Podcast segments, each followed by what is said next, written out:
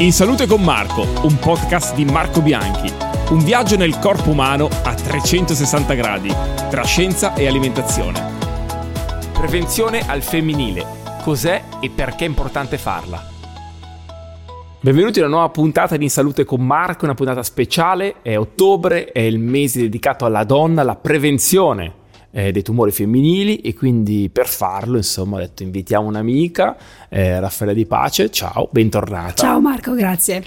Ginecologa sessuologa ehm, e ho detto meglio di te chi, chi, poteva venire per chiacchierare un attimo e fare un po' un punto sulla situazione delle donne e, e della prevenzione. Intanto devo ringraziare perché io come Fondazione Poi Umberto Veronesi credo fortemente nei progetti di divulgazione e di sostegno alla ricerca scientifica e eh, sappiamo benissimo che la ricerca ha bisogno di, di soldini, fondamentalmente. Senza quelli non si non può si fare fa nulla. Niente. E, e, per fortuna oggigiorno ci sono anche tante aziende che supportano eh, il valore della ricerca d'eccellenza. E quindi un mio grazie personale va anche proprio al Pesto di Pra che sono già amici eh, nel, mio caso da, da, parecchi anni e che quest'anno appunto hanno voluto eh, sostenere la ricerca scientifica con un prodotto d'eccezione. Eh, quindi si parla di un prodotto italiano, 100% italiano, eh, quasi artigianale fatto in casa, ecco perché se andate indietro un po' nei miei post e stories eh, ritrovate comunque tante informazioni appunto che avevo già dato per, per il pesto di Pra. E, e quest'anno appunto sostengono quelli che sono progetti di ricerca per Fondazione Umberto Veronesi destinati proprio alla prevenzione della, dei tumori femminili. Quindi grazie a loro e grazie a tutti voi che spero in qualche modo possiate eh, sostenere eh, per di più, molto di più questo mese appunto è un mese molto molto molto particolare. Eh, parliamo quindi di prevenzione al femminile, quanto è importante farla e perché Raffaela?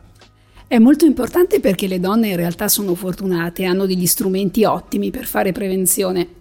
I tumori femminili hanno degli esami che ci permettono di fare la diagnosi precoce, che è il punto fondamentale, perché noi sappiamo che se arriviamo a una diagnosi precocemente abbiamo anche un miglior percorso di cura e un miglior risultato, con una riduzione della mortalità e poi della, come dire, ehm, degli effetti collaterali delle cure, perché per esempio possiamo risparmiare della chemioterapia, che è la terapia che dà più effetti collaterali. E ehm, quali sono i controlli da fare e con quale frequenza farli?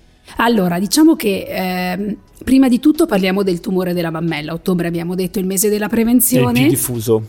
È il più diffuso, colpisce praticamente due donne su dieci eh, colpisce donne un po' più giovani rispetto agli anni passati e tra l'altro sappiamo molto di più di questo tumore, certo. per esempio sappiamo che in una buona percentuale di casi, circa il 20%, si tratta di una forma familiare. La familiarità per i tumori ginecologici e per il tumore della mammella è importante anche perché il tumore della mammella è legato a quello dell'ovaio e le forme familiari, che sono quelle che vengono trasmesse attraverso un gene che si chiama BRCA, che esiste in due varianti, e di cui stiamo imparando a conoscere sempre più mutazioni, quindi stiamo diventando sempre più bravi, eh, correla proprio un aumentato rischio sia di tumore ovarico che di tumore della mammella. Quando ero in ricerca, facevo ricercatore il tecnico di ricerca biochimica, io facevo queste analisi di BRCA1 e BRCA2 legate proprio al dosaggio, a quanto questa persona potesse appunto rispondere poi a livello ricettivo anche ormonalmente parlando. Quindi sono ancora coinvolti questi due principali appunto mutazioni. Allora e anche ad oggi appunto immagino che si indaghi su questo se appunto poi iniziare un certo percorso di prevenzione o meno. Questi sono due Diciamo che sono le due mutazioni che conosciamo meglio, certo. stiamo imparando sempre di più ad ampliare le nostre conoscenze sulle mh, piccole mutazioni perché esistono varianti diverse. Certo. In realtà è verosimile che noi conosciamo un piccolo pezzetto di tutta quella che è la genetica dei tumori. Probabilmente con gli anni scopriremo altri geni che sono implicati. Questo ci permette però, fare questo tipo di esame, di identificare le persone che hanno un maggior rischio okay. e quindi di tenerle maggiormente sotto controllo o fare degli interventi profilattici. Eh, cosa vuol dire? Vuol dire che se io ho una mutazione BRCA1, per esempio, che è una delle due varianti, ho un aumento del rischio di tumore della mammella significativo. La probabilità di ammalarsi nell'arco della vita è del 60% per la mammella e del 40% per l'ovaio. Quindi io posso fare eh, un intervento profilattico, cosa che poi è diventata un po' più conosciuta perché alcuni personaggi del mondo dello spettacolo sì. vi si sono sottoposti proprio per, per sollecitare l'attenzione relativamente a questo problema Quindi se io riesco a fare una chirurgia profilattica riesco ad evitare poi l'insorgenza del cancro, la progressione e quindi poi Cavolo, tutto quello certo. che ne comporta. Quindi questo è molto importante. Quindi il primo invito può essere per tutte quelle donne che hanno una familiarità importante di tumore della mammella, dell'ovaio, soprattutto con delle forme insorte in età giovanile, di rivolgersi a un centro di genetica eh, in modo tale da avere l'indicazione a fare il test e poi a gestire l'informazione che ne consegue, perché poi non è sempre facile sapere certo. di avere un'alta probabilità di avere un cancro, sì. però è l'unico modo che ci permette veramente di fare prevenzione in queste pazienti che hanno sicuramente un rischio più alto. Cavolo. E, e, e, qual è il livello oggigiorno di la percentuale insomma, di guarigione in una donna che si trova appunto colpita da un tumore? Allora, dipende ovviamente dalla sede, per esempio, per quanto riguarda la mammella oggi la percentuale di guarigione è molto alta per fortuna perché abbiamo migliorato la diagnosi precoce. Grazie alla ricerca. Grazie diciamolo. alla ricerca e grazie ai programmi di screening, certo. adesso poi magari ne parliamo un attimo, eh, e grazie anche a un miglioramento delle cure. Sicuramente oggi abbiamo la terapia certo. ormonale che ci permette di controllare la malattia a distanza di tempo. Diciamo che il tumore della mammella sta diventando una specie di tumore cronico, cioè stiamo trovando delle cure addirittura per la malattia metastatica. Quindi anche una donna che ha una progressione, una recidiva di malattia riesce in realtà a sopravvivere a lungo proprio grazie a farmaci che permettono come di congelare la malattia sì. e quindi di permetterle di vivere anche con la malattia in corso. Questo è estremamente importante ed è un campo estremamente nuovo di ricerca. Per i tumori ginecologici la prognosi per il tumore del collo dell'utero ehm, è abbastanza buona, ma soprattutto qui è il campo dove la prevenzione la fa da grandissima, perché noi abbiamo avuto una riduzione importantissima del numero di tumori del collo dell'utero nei paesi in cui per esempio è nata la campagna vaccinale i tumori del collo sono sempre meno. Eh, Vedevo gli ultimi dati anche in Italia, sono, è pazzesca. Sono ottimi, comunque. sono veramente straordinari e per fortuna anche il numero di ragazzine che accetta l'invito e va a fare la vaccinazione sta aumentando notevolmente. Il vaccino adesso tra l'altro è più esteso perché copre da 9 ceppi, quindi dà una protezione del 90%, Cavolo. quindi ottima. Le donne che non sono più in età di vaccinazione, e diciamolo è, allora, l'ideale è fare la vaccinazione quando si ha 12 anni, 13 anni, prima di iniziare l'attività sessuale, in modo tale da essere sicuri certo. di non avere contatto col virus. Ma l'indicazione in realtà è fino al 46esimo anno di età, cioè io posso fare la vaccinazione anche dopo, anche perché la protezione è eh, rispetto a più ceppi del papilloma. Quindi anche se io per esempio ho un'infezione da eh, un ceppo, se faccio la vaccinazione riesco a coprirmi da tutti gli altri. È importante però dire che al momento il vaccino non è usato come terapia. Cioè, mm. se io ho una donna con una positività per il papilloma, per esempio di tipo 16, la vaccinazione la protegge dagli altri ceppi virali eh, aumenta un po' la capacità del suo, del suo, sistema immunitario di eliminare quell'infezione, però ovviamente non è certo. la, la, terapia per l'infezione in corso. Sono in studio però eh, dei vaccini che invece potranno servire come vaccino terapeutico. Io l'ho fatto due anni fa. Hai fatto benissimo perché è consigliato anche per gli uomini, intanto adesso vengono vaccinati anche i ragazzini okay. insieme alle ragazzine perché diciamolo c'è sia un interesse come dire personale perché Chiaro. il papillomavirus non dà solo il tumore del collo dell'utero ma dà il tumore dell'ano. E moltissimi dei tumori del cavorale dipendono dal papilloma. Quindi il ragazzino certo. che si vaccina prima di tutto fa una protezione per se stesso. E poi, e poi se vogliamo debellare l'infezione dobbiamo assolutamente vaccinare anche i maschi quindi benissimo.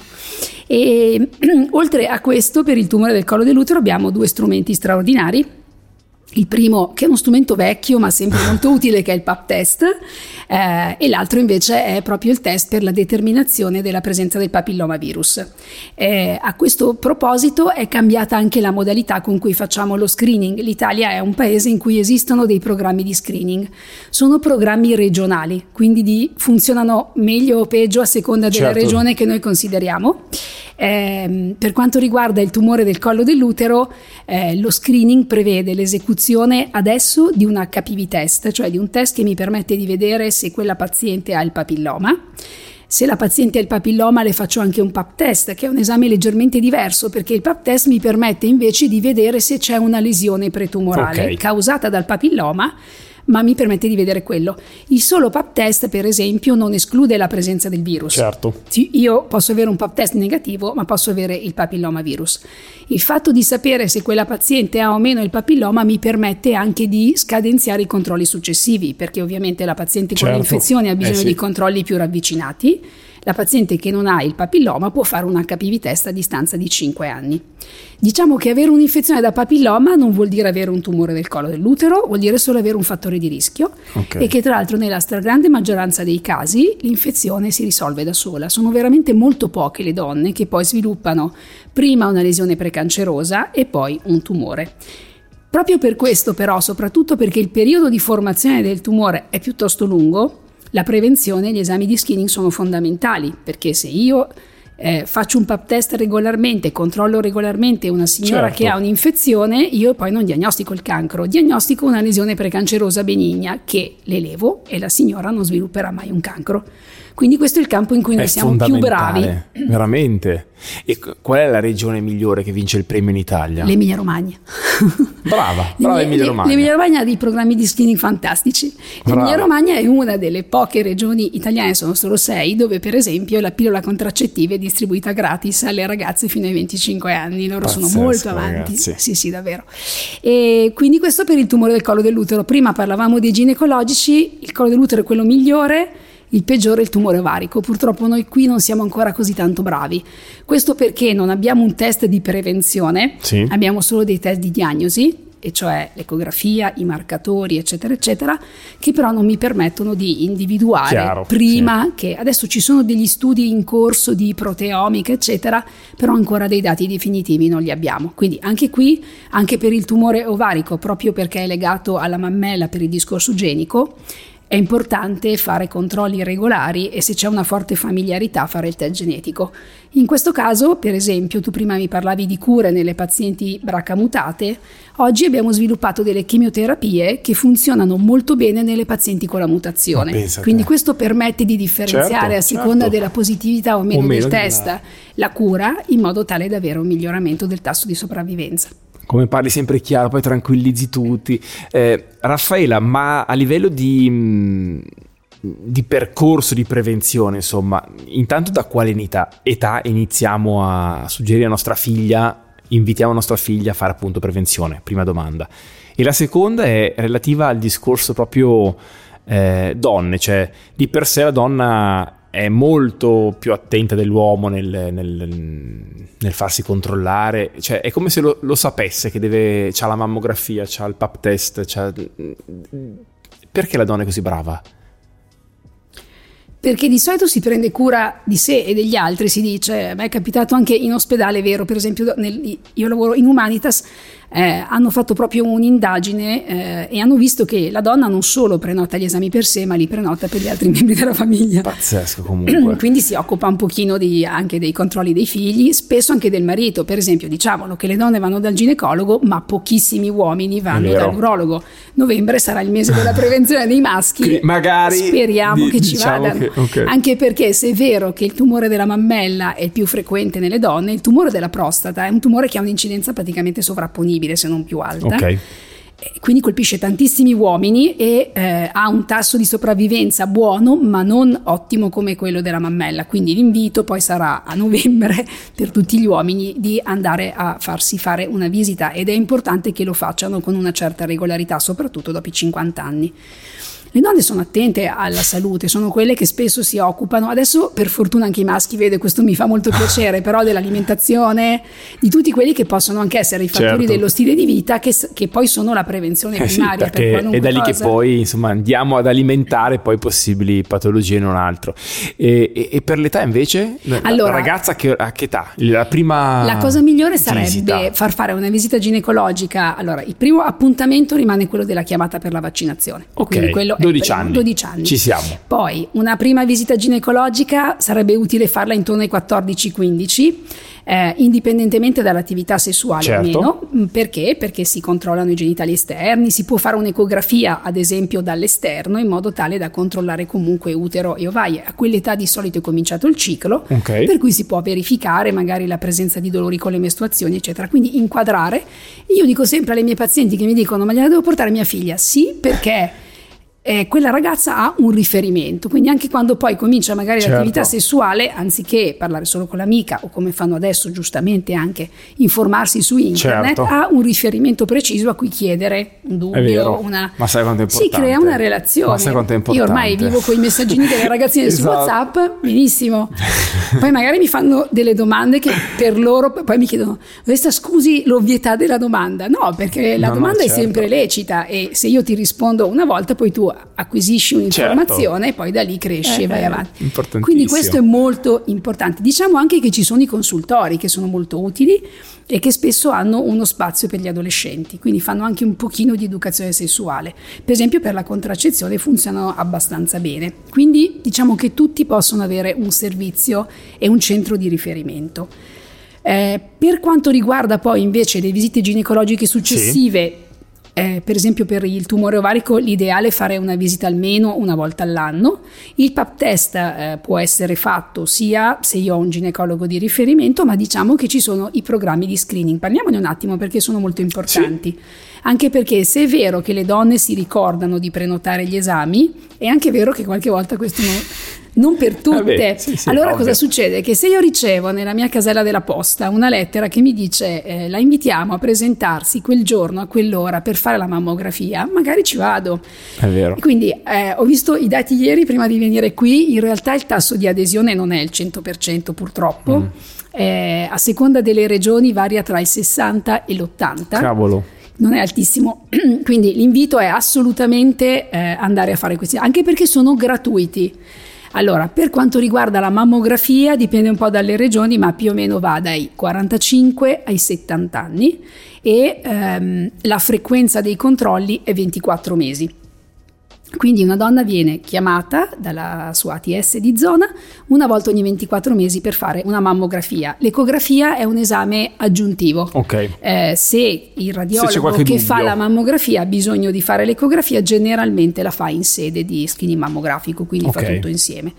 Eh, per quanto riguarda invece il tumore del collo dell'utero, abbiamo detto prima un HPV test ogni 5 anni e questo invece comincia molto prima perché il tumore del collo dell'utero, essendo legato all'infezione da papilloma, certo. ha un'età di insorgenza molto più precoce, per cui cominciano a chiamare le ragazze dai 25 anni fino ai 65 anni. Questo è l'intervallo, un HPV test ogni 5 anni. E poi c'è quello per esempio per il sangue occulto nelle feci, perché anche il tumore certo. del colon è importante, non è solo femminile, però per esempio dai 50 anni in poi si riceve l'invito a sottoporsi a questo tipo di esame. Beh, insomma, eh, un po' di cose le abbiamo. Le si abbiamo. Si può fare meglio, molto meglio. Però Bisogna aderire sempre, però, esatto. perché sennò poi non, non, non funziona, serve, non certo. serve a niente. E, e, quindi dai, siamo anche bravini, siamo. Siamo bravini. Abbiamo, ci stiamo impegnando. Abbiamo anche medici come te che in qualche modo ci aiutano, ci supportano. È e, importante. E, e chiacchierano in maniera, insomma, semplice per rendere il messaggio veramente fruibile a tutti, quindi grazie. L'informazione è importantissima. è fondamentale. L'informazione è importante, così come è importante ovviamente sostenere la ricerca scientifica, quindi ricordo ancora che è un mese importantissimo questo. E grazie agli amici del Pesto di Pra che sostengono Fondazione Umberto Veronesi con un progetto veramente ovviamente buono perché si parla di pesto, ma altrettanto ovviamente gustoso dal punto di vista della, della prevenzione. Quindi eh, dobbiamo combattere i tumori femminili e per farlo serve la prevenzione, ragazzi. Quindi questo è il mese proprio fondamentale. È proprio una sensibilizzazione. Beh, è eh, molto bello sì. che aziende di questo tipo sì, decidano sì, poi di investire proprio in questo esatto. settore. Secondo me è molto importante. Si parte da lì, insomma, anche perché sennò veramente non si vede da, da nessuna parte. Eh, Raffaella, grazie mille per questa bella chiacchierata. A te, grazie. Spero ovviamente che sia piaciuta anche ai nostri amici e ovviamente sostenete la ricerca scientifica. Mi raccomando. Grazie Raffaella. A te. In Salute con Marco è una produzione Realize Networks.